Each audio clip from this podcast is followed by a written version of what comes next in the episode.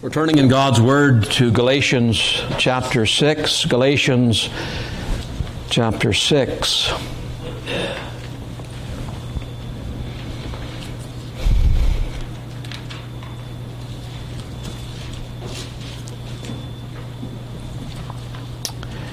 Let's read the entire chapter together. Galatians chapter 6, beginning in verse 1. Let's hear the Lord's word. Brethren, if a man be overtaken in a fault, ye which are spiritual, restore such an one in the spirit of meekness, considering thyself, lest thou also be tempted. Bear ye one another's burdens, and so fulfill the law of Christ. For if a man think himself to be something when he is nothing, he deceiveth himself. But let every man prove his own work, and then shall he have rejoicing in himself alone and not in another. For every man shall bear his own burden. Let him that is taught in the word communicate unto him that teacheth in all good things. Be not deceived. God is not mocked. For whatsoever a man soweth, that shall he also reap. For he that soweth to his flesh shall of the flesh reap corruption. But he that soweth to the Spirit shall of the Spirit reap life everlasting. And let us not be weary in well doing, for in due season we shall reap if we faint not. As we have therefore opportunity, let us do good unto all men, especially unto them who are of the household of faith. Ye see how large a letter I have written unto you with mine own hand. As many as desire to make a fair show in the flesh, they constrain you to be circumcised, only lest they should suffer persecution for the cross of Christ. For neither they themselves who are circumcised keep the law, but desire to have you circumcised, that they may glory in your flesh. But God forbid that I should glory, save in the cross of our Lord Jesus Christ, by whom the world is crucified unto me and I unto the world. For in Christ Jesus neither circumcision availeth anything, nor uncircumcision, but a new creature. And as many as walk according to this rule, peace be on them, and mercy, and upon the Israel of God. From henceforth let no man trouble me, for I bear in my body the marks of the Lord Jesus. Brethren, the grace of our Lord Jesus Christ be with your spirit. Amen. And God will add his own blessing to the reading from his word for his name's sake. Please bow with me just for a moment. Still our hearts and ask the Lord to come, draw near to us. Let's all pray. O our God, we call upon thee in the name of thy Son asking Thee for all the help that we're going to need in the preaching and hearing of the Word. We don't want it to fall upon deaf ears. We don't want it to be, Lord, just a sermon, but a message from God that will be received with open arms, believed, and obeyed. Give the Holy Ghost now, we pray to that end. In Jesus' name, amen. Amen. The Apostle Paul certainly had his work cut out for him. From the very beginning of his ministry, he found himself having not to defend the gospel not only from those who were quite overt enemies of his ministry and of his message, but also from certain Jews, Jews who, who professed to be Christians, who went from city to city teaching the Gentile Christians that in order to be saved, really, in order to be real Christians, they had to be circumcised according to the law of Moses. Hard for us to really grasp how significant that heresy was, the impact it had upon the churches. You can imagine the trouble this teaching was causing in these newly formed churches, because put yourself, if you can, for a moment, in the shoes of these new Gentile converts. You have come to trust in Jesus Christ for salvation. You're putting all of your hopes for your eternity on the Son of God, the death of God's Son. True it is, you know little about the law of Moses. After all, you were raised a Gentile, not a Jew. You could say a whole lot about paganism, but you don't know really very much about Moses' law. But you do know it was a Jew who preached the gospel to you. And it was a Jew who led you to put your trust, your hope in Jesus Christ, the finished work of Jesus Christ. Now, some other Jews come along. And they also profess to believe in Christ. And they tell you that unless you're circumcised, you can't really be saved, or, or at least come to any full assurance that you're one of God's people. How would you feel if you heard that conflicting message? I dare say that confusion mixed with doubt and fear would fill your heart. Am I really saved after all? This man, this, this Jew by the name of Paul, told me one thing, but these other teachers have come along and told me something else. Who am I to believe? It was this very reality that uh, the Holy Spirit used to prompt Paul to write his epistle to the churches in this region of Galatia. As you read the epistle, you find that Paul does not mince his words. He doesn't sugarcoat them to try to make the medicine go down easier.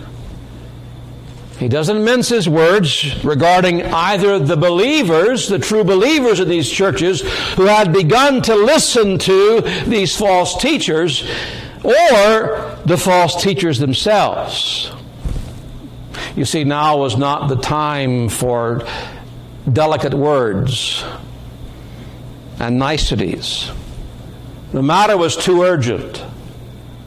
The cause was too serious.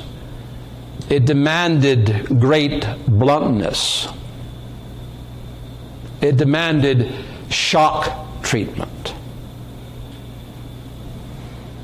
He marvels in chapter 1 that these believers in these churches in Galatia have been so easily and so quickly led away from their liberty, their freedom in Jesus Christ, into the bondage of the law of Moses. He calls them foolish Galatians. You imagine sitting in the church and you foolish Galatians. That would get your attention. He intimates that they have been bewitched.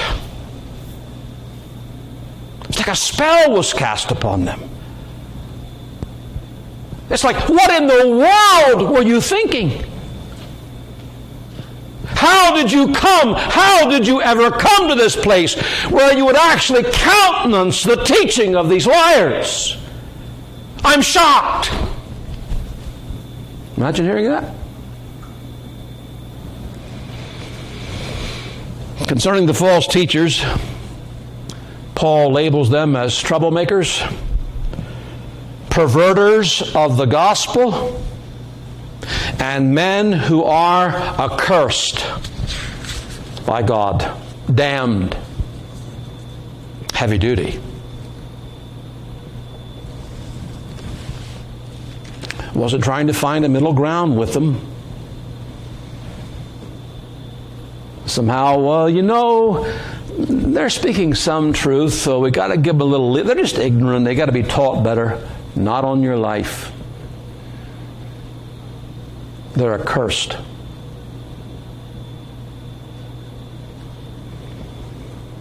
In fact, Paul actually uses a very strong word. Indeed, he's actually uh, has a play on words with regards to those who were so insistent on the Gentiles being circumcised.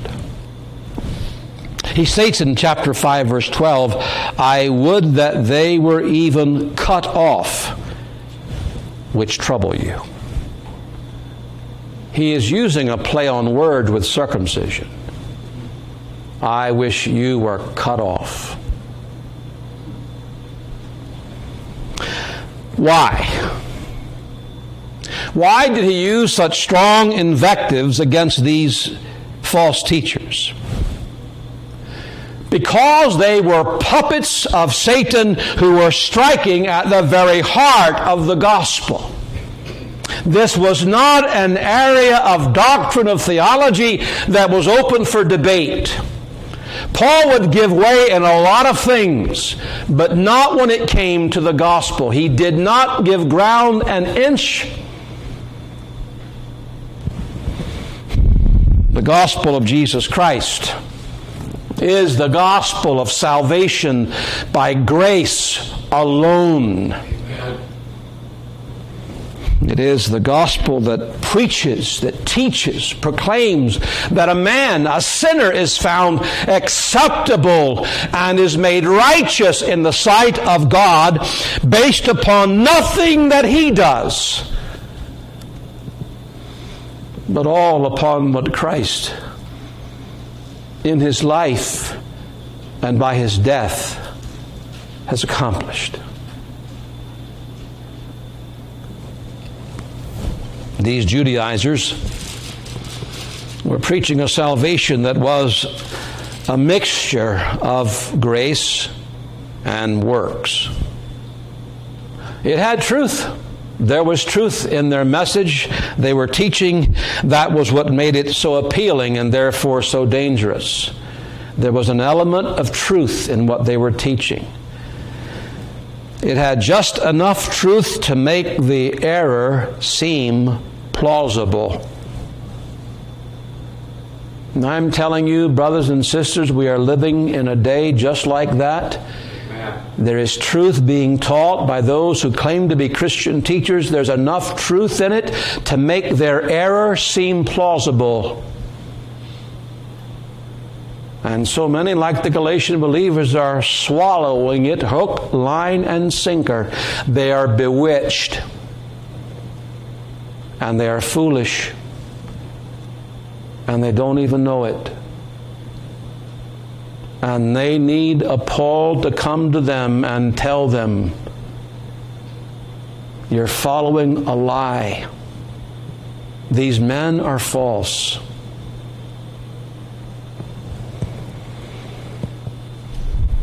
The question comes up as you think about what these Judaizers were doing. Why? Why? Why did they, who profess to be followers, disciples of Jesus Christ, go around teaching this heresy that you had to be circumcised in order to be saved, to be a real child of God in the real family of God? Part of the reason was that they they wanted to save face. The Christian faith called upon Jews and Gentiles to fellowship with each other. But the unbelieving Jews despised the uncircumcised Gentiles, and those Jewish Christians who fellowshipped with the Gentiles would be held in contempt as well and even persecuted for doing that. It, it tripped up Peter, you remember. This, you, you get a picture of how strong this was. It tripped up Peter. He got caught up in it. So when the Judaizer could convince the Gentile to, to be circumcised, he, he was his proof Ah, see, he references the law of Moses. So, verse 12 of chapter 6 As many as desire to make a fair show in the flesh, they constrain you to be circumcised, only lest they should suffer persecution for the cross of Christ. It's all self centered. But there's another reason the apostle gives for their policy, this false doctrine they were teaching, this blend of, of truth and error. In verse 13, he writes that the Judaizers desire to have you circumcised that they may glory in your flesh. Notice again the play on words. They're going to boast, brag. Hey, is one of my converts. Gentile circumcised. They had bragging rights. It was about pride. Pride.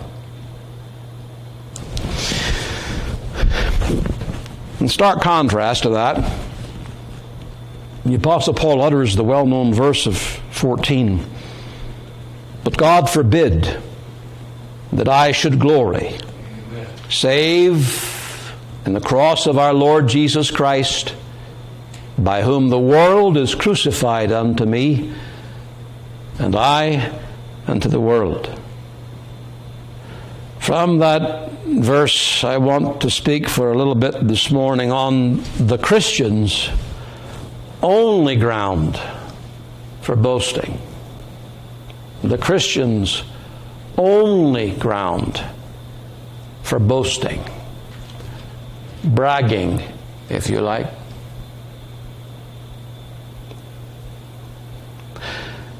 First, let me make this point. The Christian's only ground for boasting is the cross of Christ. The only ground we have to brag, to trumpet. That word glory means boast. Boasting means to talk proudly about your abilities, your accomplishments, or your possessions. People boast all the time about that in all kinds of ways. It's boasting, glorying in this. And the Old Testament word for glory uh, literally means heaviness or weight the glory of God, the, the heaviness of God. What makes him so heavy? All of his glories. You see, make him so great. God forbid, Paul writes, may it never ever be that I should glory, that I should boast, save, except, that's the word, except in the cross of Christ. Now, you hear what he's saying? But to put it in other words, all of my glory, all of that in which I can never boast, is solely in the death of Jesus Christ and all that flows from that death. That's my only bragging rights. That's the only thing I can glory in. Before I go any further, let, let those words just sink down into your ears. As God's people, we have no other glory. We have nothing about which we can boast except the cross of Christ. Nothing. Nothing to brag about. Nothing about ourselves we can boast in. I am this, I've done that however so subtly those statements can be expressed. It's wrong. It is flat out wrong. My only boast is the cross. Anything else in which a Christian may glory or, or, boast in is nothing more than the glory of man. It's the glory of the flesh. A glory that is like the fading flower of the grass that's here today and gone tomorrow. Take pride in. People take pride in a lot of things. They take pride in their looks. And you know it. They spend so much time trying to make themselves look a certain way, and they're proud of their beauty, or they're proud of their masculinity, their muscular strength.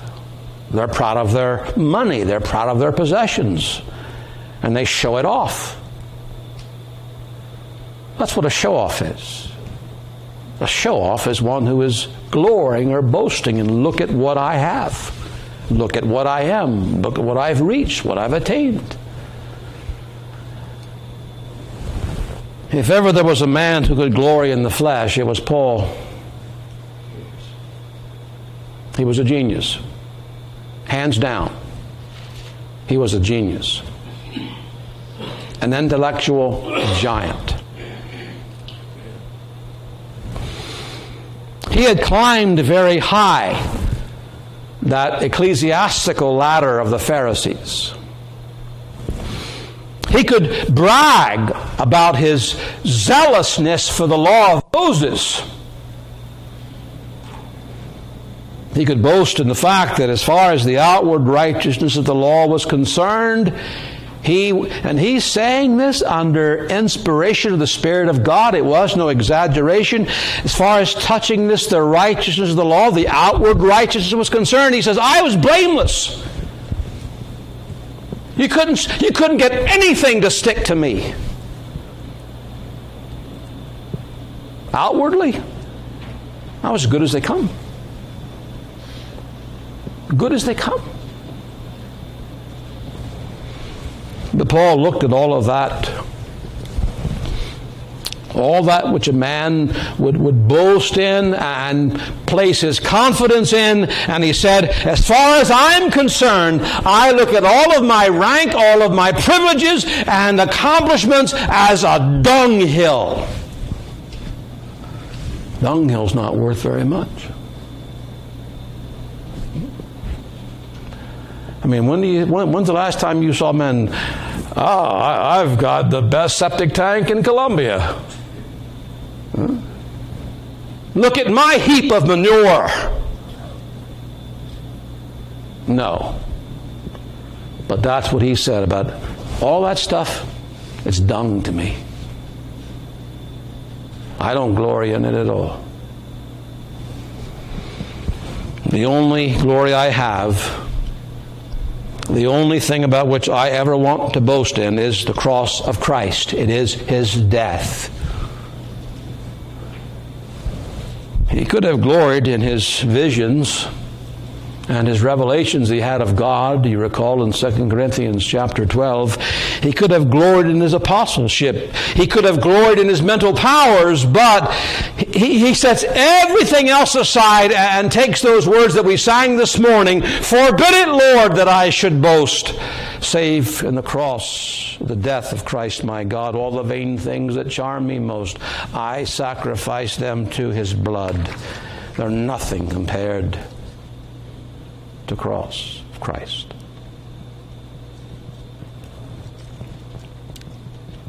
How do you get there? Well, that really is your thinking. In your heart of hearts, that's really what you believe and that's how you live your life. It's all dung to me, all these things that men build up and put so much time and effort into. It's just, it's just, it's nothing. This is the only thing that I will brag in, that I will boast in, that I will glory in. It's the cross of my Savior. It's a searching truth, you know. Believers have been guilty of glorying in something other than the death of Christ. It's, it, they give it away, either through their words, their actions. We can become guilty of basking in the praise of men and wanting the applause of men to be exalted. And if we don't get the applause and the praise that we think we should get, well, we take a nosedive and we're hurt so deeply. Really? Is that what life is about? Getting the adulation of men and say, Well, wonderful, you're great. It tells you something.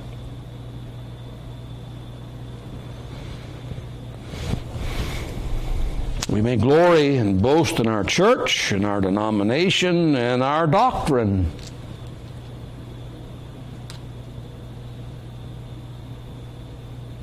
While we put down everybody else who's not on the same page.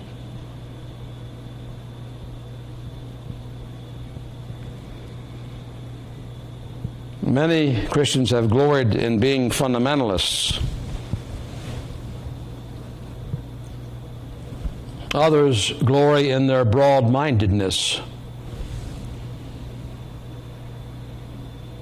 And they're not being fundamentalists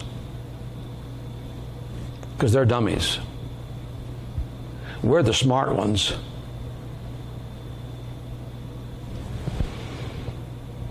The list is endless. When I come back to the apostle under inspiration of the Spirit of God, God forbid, may it never be that I boast in anything but the cross of Christ.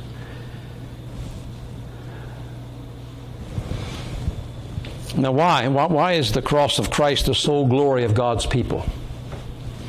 Why was all of Paul's own glory just wrapped up? That's all he, that, that's what he was all about.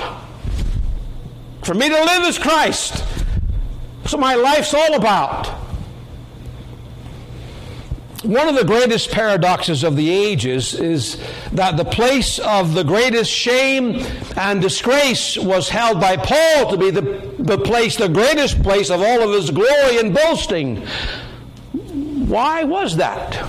Why was the cross, the shame and disgrace of Calvary, why was that such something that Paul just just just loved and cherished and uplifted and said, Here, here, here, here's what it's all about. It's the cross. It's the cross. When he went to Corinth, I was determined to preach nothing among you save Christ and Him crucified. Why? The place of shame you know, let's just go take a visit this morning to that hill crag outside the walls of Jerusalem and let's look upon Christ crucified for a moment and see what we can find there. Why it is such a display of the glory, the heaviness, the weight of God. In the cross of Christ, there is this unclouded view of the holiness of God. It displays His holiness. And, uh, well, you've heard me say it on previous occasions the holiness of God is the crown to all of His other attributes. Right? Everything about Him is holy. It's holy love. It's holy justice. It's holy power. All of it is holy at Calvary's tree, you see a display of just how holy God is. When Adam and Eve were driven from the Garden of Eden, they learned, boy, they learned that God was holy. When Noah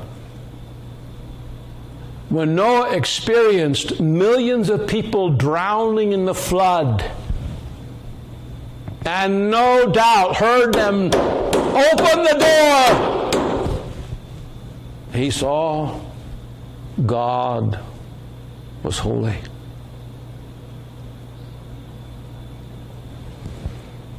When Israel saw Mount Sinai all aflame with fire, and heard the voice of God thunder when they learned that they were not to go near that mount lest they died. They saw that this God was to be feared because he is holy. When in the wilderness the Jews saw thousands drop like flies because of their sin and rebellion against Jehovah, they saw this God is holy. But I'll tell you, when the Son of God was nailed to the cross, when the Father forsook his only begotten Son, when God Himself brought down upon Jesus Christ His infinite wrath and poured all of it upon Him, then you see God is holy like nowhere else.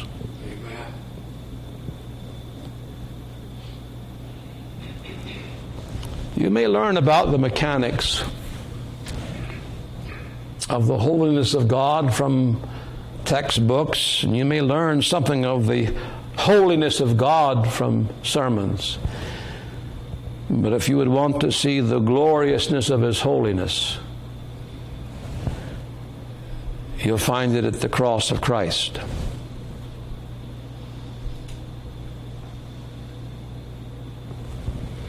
The cross of Christ shows us, does it not, how dreadful sin must be if the Father would forsake His Son because of it. It speaks of a God who is holy, who has been offended by our sin, and that sin must be punished. Christ must die on the cross that, rather than God's law be dishonored by not punishing sin. Sin must be something very dreadful because God is holy.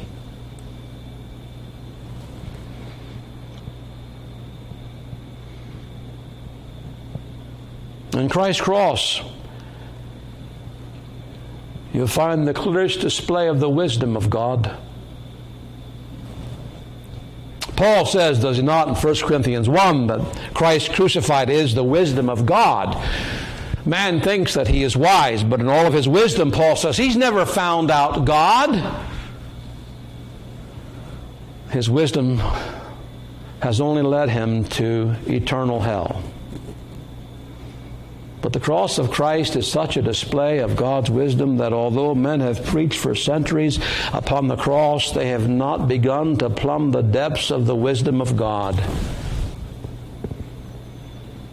That God could devise a plan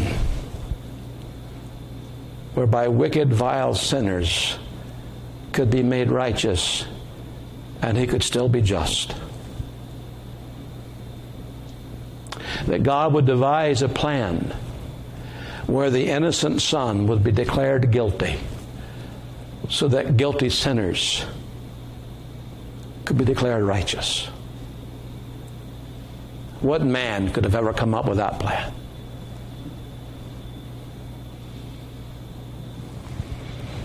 It's only the superficial mind that thinks the subject of the cross is soon comprehended. It's just shallow thinking that limits and views the preaching of the cross to, quote, evangelistic messages, salvation messages. Whether it was preaching it evangelistically or dealing with sin in the churches, Paul always preached the cross. Oh, the depth of the wisdom of God at Calvary.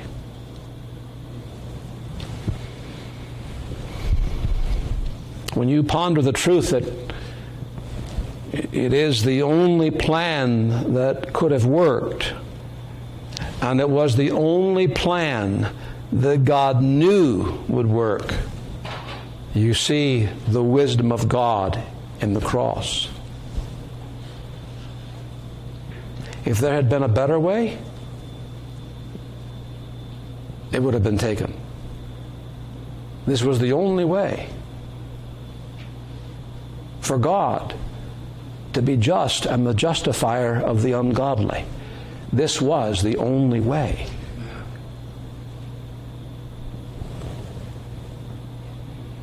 So man should lay all of his learning all of his wisdom at the foot of the cross.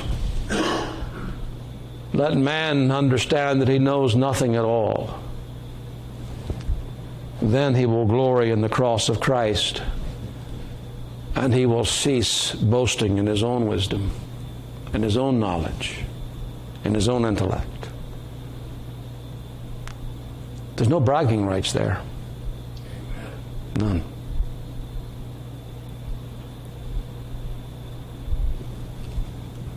The cross of Christ is the glorious display of the power of God. Creation was the display of God's power. Everything out of nothing. Angels, man from the dust of the ground. Boy, that's power. That's ability. That's wisdom. When he performed the, the countless miracles throughout the scriptures, he was showing, I am God Almighty. There's nothing too hard for me. But nowhere will you find a clearer display of the power of God than the cross of Christ. Paul says again, 1 Corinthians 1, that Christ crucified is not only the wisdom of God, but it is the power of God. The creation of this, of this vast universe, they haven't begun to scratch the vastness of it yet. It's a, a feat of unbelievable power. I laugh, you know, I laugh.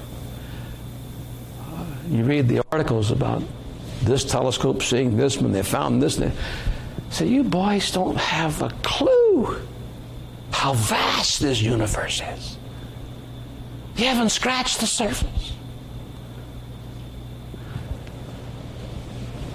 But I'll tell you, Though God could create a million universes, there's no display like that power in saving one soul from hell, one soul from sin, the power that was displayed to do that.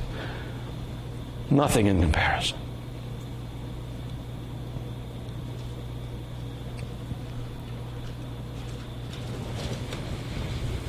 Christ's cross is that glorious display of the love of God. But God commendeth his love toward us in that while we were yet sinners, Christ died for us while we were yet vile, while we were yet rebels, while we were yet selfish, self centered, living to satisfy the lust of our flesh, while we were haters of God, while we were those who had no interest in spiritual things at all, God commended his love toward us. You not see then why Paul said the cross is all of my glory? It's, it's all it's all I'm going to boast in. I'm going to brag in that all day long. I'll, I'll talk I'll talk it up. I'll talk it up. But I won't talk me up. These Judaizers, they were boasting. They talked up themselves, loved to talk about themselves. Not Paul. Whenever he talked about himself, it's what the grace of God did for him in his life. That's when he talked about himself. Let me, when he talked about himself, it was always, let me tell you about Jesus. Not my accomplishments. This is the man who said, I am less than least of all the saints. And he was honest when he said it. Wasn't lying, no half truth there. He believed it. I am less than least of all the saints. Chief of sinners. That's me.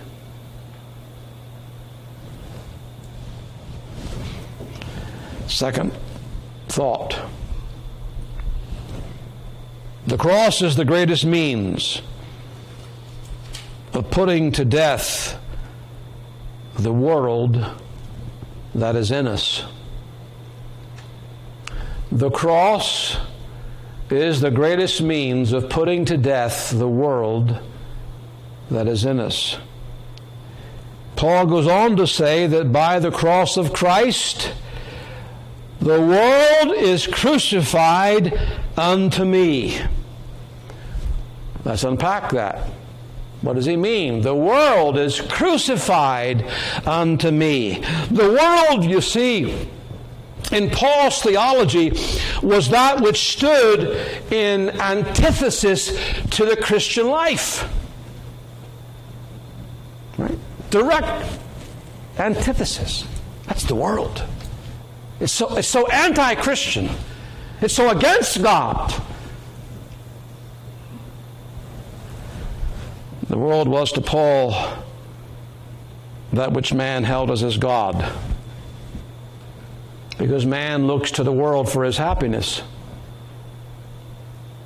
And that's where you're supposed to look to to find your happiness, your God. So it's the world for happiness. To have wealth and, and honor and all of the amenities of life, luxuries, to enjoy the smile and the acceptance of the world, man to the world, that is happiness. That's what men are living for. Paul saw that for what it really was it was idolatry, it was idol worship. Put any name you want on it.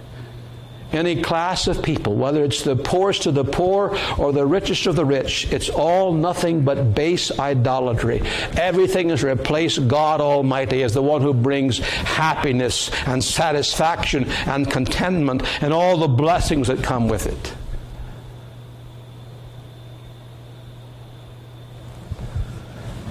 And Paul viewed the world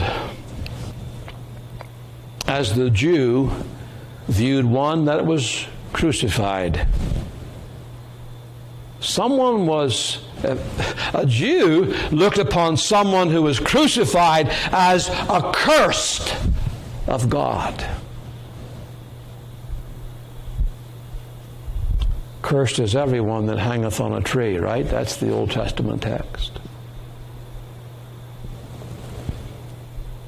So Paul would not make that which was the object of God's curse the object of his love. The world, that world system, that idolatry, it's accursed.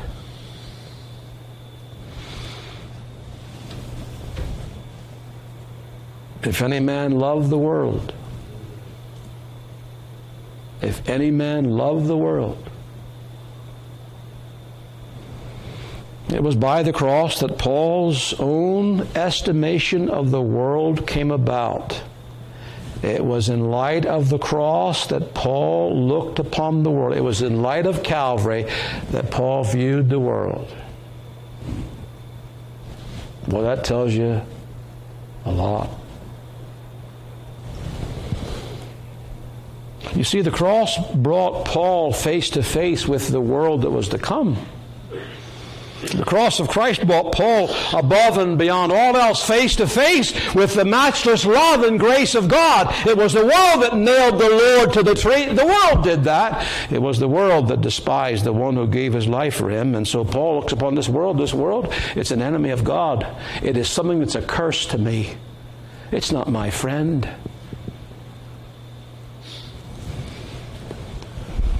He knew that the world was going to lead him away from God. And you know it too.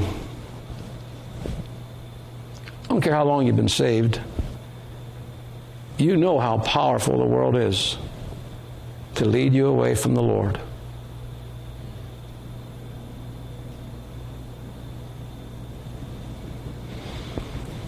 It'll lead you away from Christ likeness. Every time it leads you away from the cross.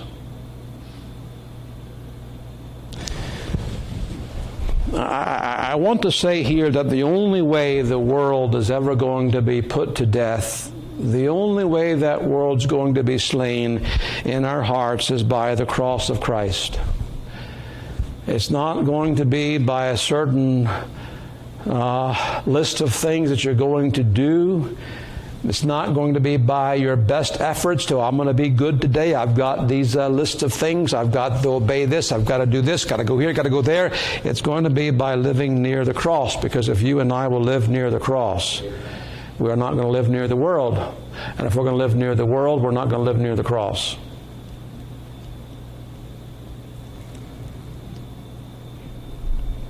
we're the happiest when we're living near the cross. We're the most content. It doesn't matter what we have or what we don't have.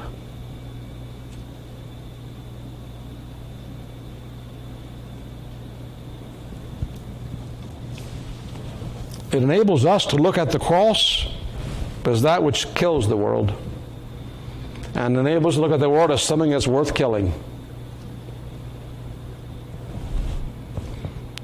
Condemned, put to death, despised. Third and final thought the Christian's only boast is the object of the world's contempt.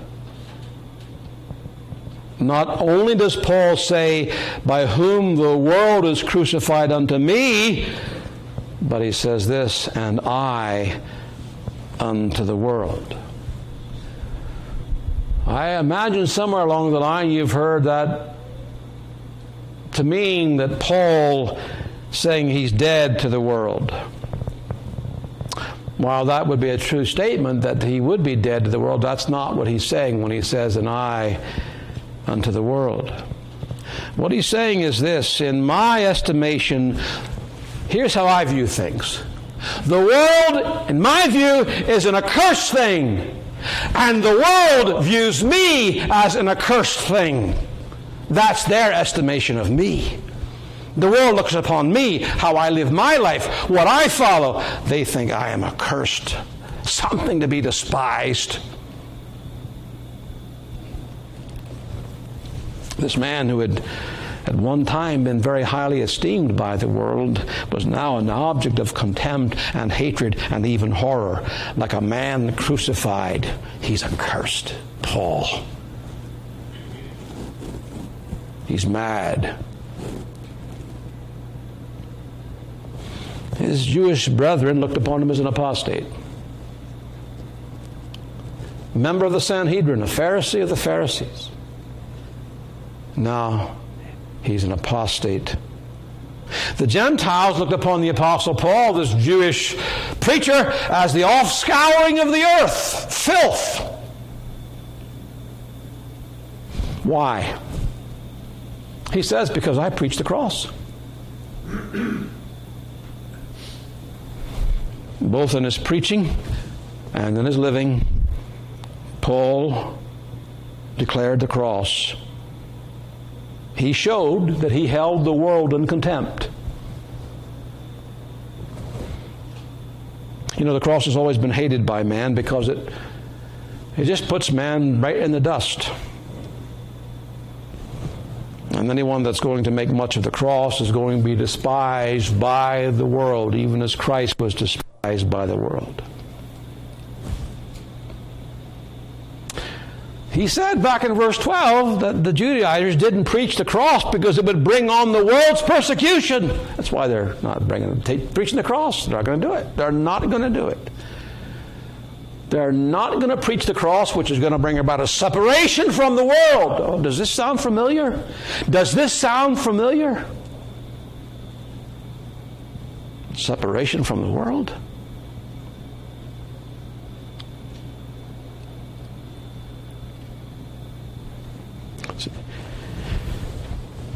We, we, we would want to be aware of any living or any speaking that in any way would hide the cross of Christ in our lives, that would hide the fact that the cross of Christ is all of our boasting, and that we hold the world in contempt. We hold the world in contempt. You don't want to hide that. I'm not talking about lost sinners who need Christ. I'm talking about this world system. This kingdom of, he's the prince of the world.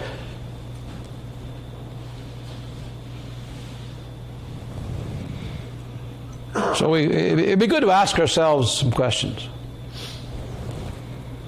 Has the world been crucified in my life by the cross of Christ? Or do I love the world and serve it? Am I viewed by the world as one to be despised?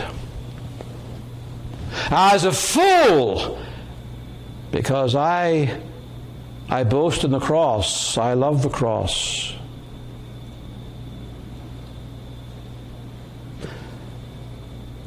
You see, looking, brothers, and looking to the cross of Christ will make this world grow strangely dim.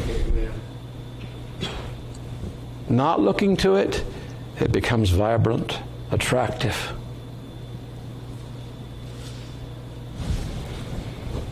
Living the cross makes us strange in the eyes of the world.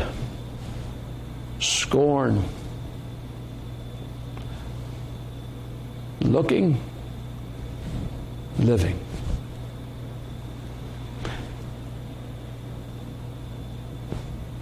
This is your only ground of boasting. And I want to live there. not visit it once in a while. May God write His word on our hearts for His name's sake. Let's bow our heads in prayer. Father in heaven, we we pray now in the name of Christ.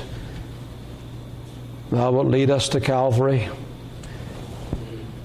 Thou wilt open our eyes to see again the cross of the Lord. My, how life has a way, and the devil has a way of filling our mind with all kinds of distractions, with always the aim to take our eyes off of Christ crucified. Keep bringing us, Lord, back to basics, back to the very fundamentals of what it means to be a Christian. We realize again today that we will never, no matter how much we learn, how much we grow in grace, we will never, ever get away from this, the highest place of all living at the foot of Calvary. What that means and how we walk through a day, how we look at life, how we look at people, how we look at sinners, how we look at ourselves, how we look at the world. So, Spirit of God, we confess it's not enough for us to preach the text, to expound the text, and attempt to make some pertinent application. We need Thee, O Holy Ghost, to write this word upon the fleshy tables of our hearts and to empower our wills and to sweeten our understanding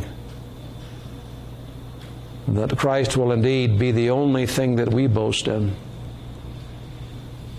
It's in Christ's name that we pray. Amen and amen.